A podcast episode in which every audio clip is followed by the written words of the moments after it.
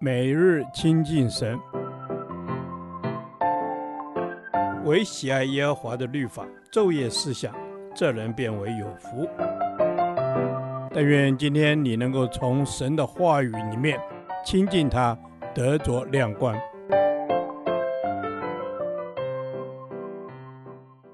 加拉太书第四天，加拉太书二章十一至十八节，与人同工。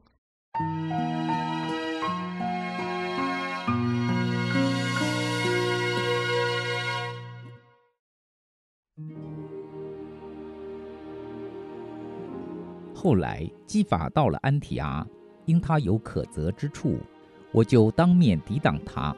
从雅各那里来的人未到以先，他和外邦人一同吃饭。及至他们来到，他因怕奉割礼的人，就退去与外邦人隔开了。其余的犹太人也都随着他装甲，甚至连巴拿巴也随伙装甲。但我一看见他们行的不正，与福音的真理不合，就在众人面前对基法说：“你既是犹太人，若随外邦人行事，不随犹太人行事，怎么还勉强外邦人随犹太人呢？我们这生来的犹太人，不是外邦的罪人，既知道人称义不是因行律法，乃是因信耶稣基督，连我们也信了基督耶稣，使我们因信基督称义。”不因行律法称义，因为凡有血气的，没有一人因行律法称义。我们若求在基督里称义，却仍旧是罪人。难道基督是叫人犯罪的吗？断乎不是。我素来所拆毁的，若重新建造，这就证明自己是犯罪的人。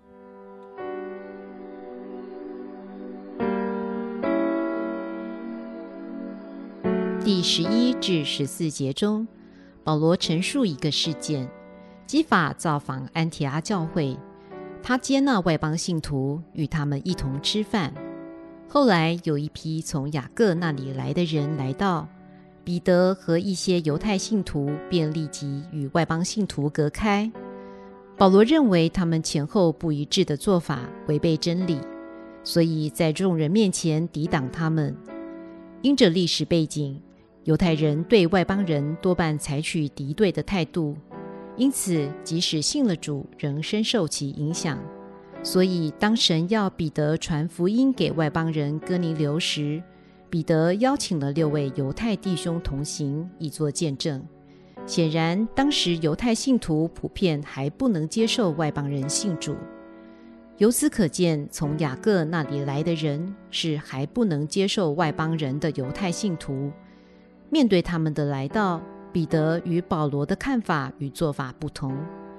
站在保罗这位外邦使徒的立场，他坚持因信称义真理，强调外邦人也能信主，这也是本书卷的重点。所以，当他看到彼得一般人刻意与外邦人隔开，不合真理，他为要站稳立场，表明所信，所以当面抵挡他们。然而，加拉太书及其他圣经经文并无记载保罗和彼得后来如何，所以我们无从了解彼得当时如此做的原因。但从彼得后书三章十五至十六节中，彼得称呼保罗为我们所亲爱的弟兄，并肯定他所写书信的内容。我们看见彼得这位资深牧者对年轻弟兄保罗的认同与接纳。在初代教会，真理还需要扎根的时候，保罗不因所面对的是多数，且是受敬重的牧长而放弃他所坚持的。彼得虽然面对年轻童工在众人面前抵挡他，他也没有为自己辩解，仍然接纳他，肯定他。两者都有值得我们效法的地方。在我们与人同工的过程中，是否也遇到许多不同的看法？甚至我们有时候也会认为对方所言所行不合乎真理。求主帮助我们在同工过程中，若有意见不同的地方，就一起来到神面前，清楚领受神的心意，并谦卑顺服，以神为教会的头，他就必会带领教会持续走在他的旨意中。主啊，帮助我，该坚持真理时不看人情面，该看重合一时愿意放下自己以为对的想法。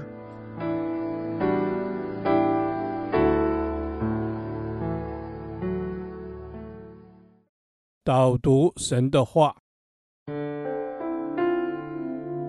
以佛所书四章十五至十六节，唯用爱心说诚实话，凡事长进，连于元首基督，全身都靠他联络的合适，百节各按各职，照着个体的功用彼此相助，便叫身体渐渐增长，在爱中建立自己。阿门。主啊，唯有爱心说诚实话，帮助我们与人同工的时候，我们要有爱心，而且我们要说诚实话，要说真理的话。阿门。主啊，是的，让我们要说诚实话，说真理的话。主，让我们用真理来造就我们的同工。主啊，你告诉我们要用爱心来说诚实话，而且要连于元首基督，连于神你自己。阿门。主啊，是的。让我们连于你自己，是的，让我们用爱心说诚实话，更连于元首基督。阿门。主啊，让我们是可以连于元首基督，因为主你就是我们的元首。主啊，帮助我们与人同工的时候，我们可以各按各职，照着个体的功用彼此相助。阿门。主啊，是的，让我们可以彼此相助，也彼此相爱。照着个体。的功用可以彼此相助，彼此扶持。阿门。主啊，是的，愿你让我们同工可以彼此相助，是的，百节各按其职，各发挥所长的来服侍你。阿门。主啊，我们要彼此相助，要各按其职来服侍你，这样便叫身体可以渐渐的增长，在爱中建立自己。阿门，主啊，是的，让我们可以在爱中建立自己，在爱中成全同工，叫身体渐渐增长。这身体就是神你的教会。阿门，主啊，这身体就是你的教会，让我们透过你的爱。依靠你的爱，而在爱中建立自己。阿门。主啊，让我们可以在爱中建立自己，学习用爱心来说诚实话，说真理的话，与人同工，彼此相助，彼此成全。奉耶稣的名祷告。阿门。